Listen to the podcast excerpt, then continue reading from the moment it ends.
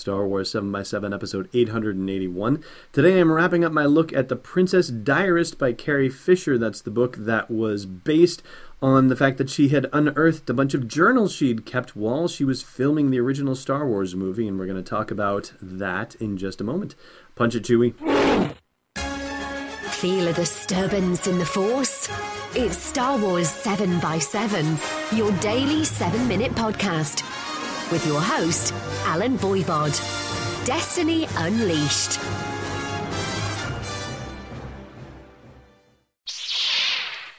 Hey, Rebel Rouser. Welcome to Star Wars seven by seven. I'm your host, Alan Voivod. And first of all, happy Rogue One month. It is December, finally, which means that we are in the month that we are getting a new Star Wars movie. We've got, what, fifteen days now?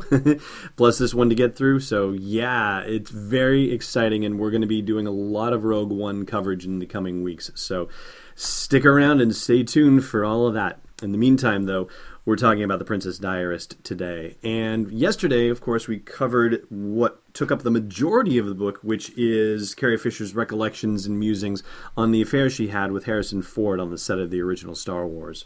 And today we're going to talk about everything else. Now, maybe for me, this suffers a bit from the weight of expectation. And I don't know about you, but perhaps you would feel the same way.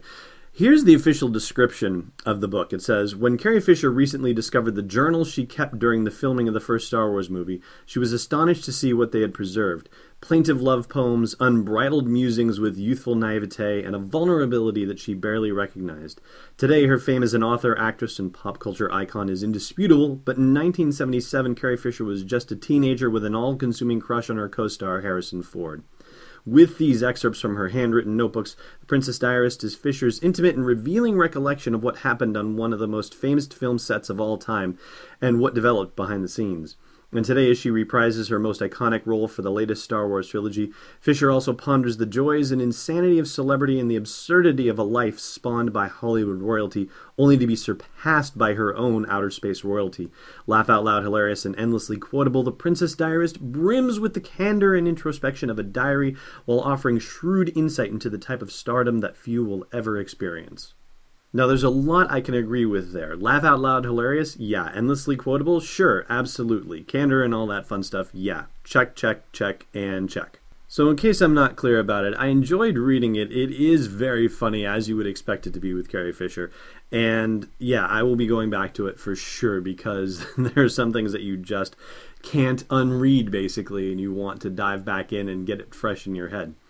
That being said, I gotta say I walked in with a bit of an expectation that I was going to learn more about the behind the scenes of the actual filming of Star Wars, not just the behind the scenes in reference to the affair she had with Harrison. There's a little bit, a little bit, but not... Uh, it was not what I expected. I mean, here's something that was great. She talks about her first day on set.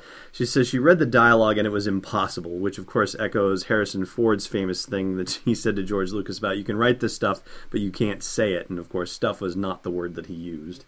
And where Carrie is concerned, she's talking about her first day on set, filming a scene with Peter Cushing, of course, Governor Tarkin, and it's the scene where she has to say, I thought I recognized your foul stench when I arrived on board. And Carrie Fisher, in response to that line, says, who talks like that except maybe a pirate in the seventeenth century? I looked at it and thought it should be said more like, hey, Governor Tarkin, I knew I'd see you here. When I got on board this ship, I thought, my God, what is that smell? It's got to be Governor Tarkin. Everyone knows that the guy smells like a wheel of cheese that someone found in their car after seven weeks. So even though she read the line as it was, she read it as though it was that, hey, Governor Tarkin thing. She says, I did it like that, more sardonic than emotional, fearless and like an actual human but not serious, ironic, some chick from Long Island who's not scared of you or anyone you might know. And this is when George gave me the only direction that I ever received from him other than his usual suggestion to make everything you're saying faster or more intense. He took me aside and in a very solemn voice told me, this is a very big deal for Leia. Huge. I mean, her planet is about to get blown up by these guys, and that means everything that she knows is going to be gone forever. So you're very upset. She is very upset. And ultimately, this is how she explains away the whole thing about sometimes her accent sounds British and sometimes it doesn't sound British. She says when she was upset on screen, or when she was supposed to be playing upset, she was vaguely British, and her not upset voice is less British. I like this explanation a lot, and it's been brought up in fan circles from time to time, the fact that her accent changes throughout the movie. And it's been sort of retconned, explained that she uses a more Britishy type accent when she's around the Imperials and less of a Britishy type accent when she's around the Rebels, possibly because she's either imitating or mocking the Empire, or maybe that's the kind of intonation that as a member of the Imperial Senate she had been used to using in that space or something like that. So I don't know. Anyway, I do like the explanation she gives, though, and it ends up clearing up a bit of a mystery about Star Wars. She also reveals that when she was using her blaster on set, they had blanks in them, so they were actually noisily firing, and she grimaced each time, so she had to take shooting lessons from the policeman who prepared Robert De Niro for his terrifying psychotic role in Taxi Driver. I don't know whether that's brand new information or if she's shared that in the past, but I thought that was a pretty neat bit of trivia. A couple of other bits. She tells a story about how she was going through all sorts of different types of hairstyles before they finally settled on the bun, and that she had had to present it to Gary Kurtz, the producer, and George, among other people, and George asked her what she thought of it.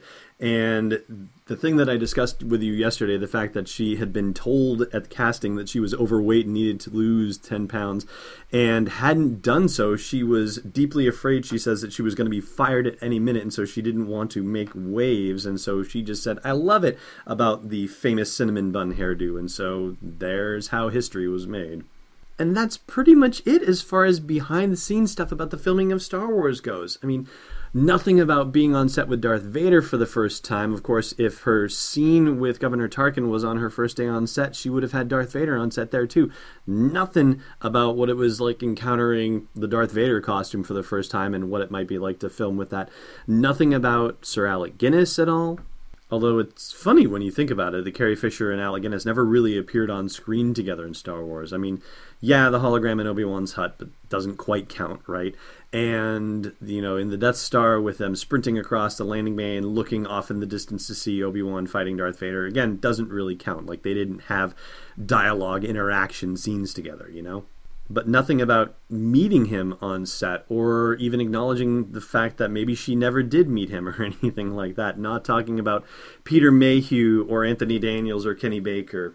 There's a little bit about her interaction with Mark Hamill. Basically, there's a bit of an expression of regret that the affair that she had on set wasn't with Mark Hamill instead of Harrison Ford. And she talks about there being flirtatious behavior between the two of them here and there, but it didn't come to anything. And nothing really about the day-to-day. I mean, the thing I told you about, you know, with her having trouble with firing the blasters and needing a shooting coach, like, that's pretty much it. Like, nothing about the day-to-day filming, nothing about the incredible swing across the chasm, nothing about any of the other iconic moments. Just, yeah, unfortunately, very lacking in that regard. She does tell the story of being cast in Star Wars, of going in for the casting call with Brian De Palma and George Lucas, but she also says that she's told that story so many times that she actually begs the reader's patience while she retells it once more.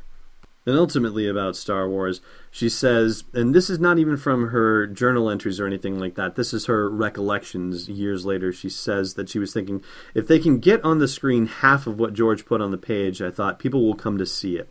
No matter what, it's going to be this cool, weird little movie. I'd go see it. Well, I'd have to anyway, but they wouldn't have to drag me. And the rest of the book talks about her upbringing a bit, about what it was like to be the daughter of Debbie Reynolds and Eddie Fisher, and the divorce that happened, and all those sorts of personal details.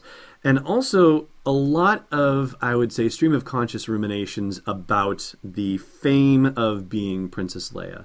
And strangely enough, she seems to be working out that relationship, working out her feelings about this on the page. Like, it's kind of surprising in the sense that you would imagine that she has examined her life and examined her level of fame to a large degree. She seems to be the kind of person who would do that on a daily basis even.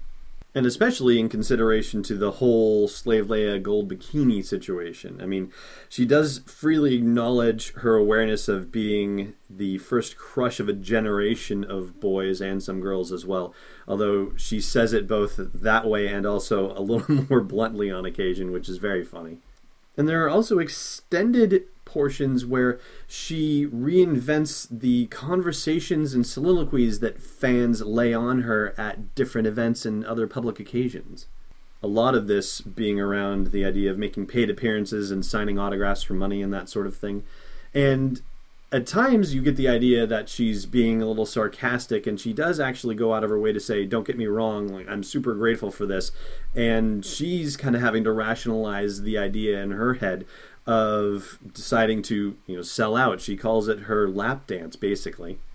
And I imagine this must have been a really difficult job for any editor to take on, because, quite honestly, it does read at times like they just said, here, Carrie, here's a stack of paper, go. And I know, of course, nobody writes on paper anymore. You know, it's on the computer, naturally. But you get the idea, you know. It's just like, here's the blank screen, Carrie, go, whatever. And she just went on whatever riff she was feeling at the time. And that was that. And they just said, okay, here, good luck with it when they turned it in. It does have a bit of that slapdash kind of feel.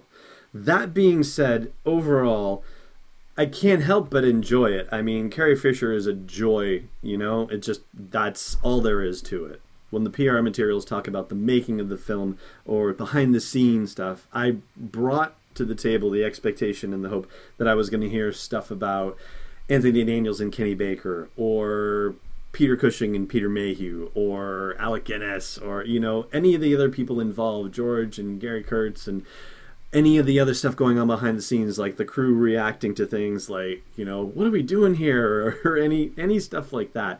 And it wasn't really there for me. And so that was a letdown, to be sure. That all being said, it's absolutely worth the read. It is laugh-out-loud funny in spots. And the stuff she includes from her diaries is so brutally honest, it will it will absolutely connect with you. Period, paragraph, end of story. And end of my coverage of The Princess Diarist. I've got trivia for you on the other side of the break, so stay tuned. Hey, Rebel Rouser. You're listening to this podcast. Maybe you'd like to listen to a Star Wars story, too. Luckily, we've got just the thing for you. We've partnered with Audible to give you a free download and a free thirty-day trial of their awesome service. All you got to do is go to audibletrial.com slash S W seven X seven to sign up and get your free download. They've got dozens of Star Wars titles. Anything you want to do to explore that galaxy far, far away. One more time for you, audibletrial.com slash S W seven X seven. Welcome back. I've got your trivia question for you. I fight the Empire now. Easy, Baze. You'll get your shot in a couple of weeks. Last time I asked you what iconic line in the Star Wars universe Leia gets to say in The Force Awakens, and that's, may the Force be with you. Today's question, before Han can remind Leia how he's been helpful in the past, Leia says, don't say blank, and what I want to know is what's in the blank. Thanks for listening to another episode of Star Wars seven by seven. And hey, before you become a spy for the Jedi Council, check out S W seven X seven dot com for show notes, links, photos, videos, and more. And if you want to join the inner circle of fans of the podcast, become a patron of the show at patreon.com slash S W seven X seven. It's not a night at the space opera, it's Destiny Unleashed. This podcast is not endorsed or sponsored yet by Lucasfilm Limited, Disney, or twentieth Century Fox, and is intended for entertainment and information purposes only. Star Wars, the Star Wars logo, all names and pictures of Star Wars characters, vehicles, and any other Star Wars-related items are registered trademarks and or copyrights of Lucasfilm Limited or their respective trademark and copyright holders. May the Force be with them. All original content is copyright twenty sixteen Star Wars seven by seven. We hope you love it.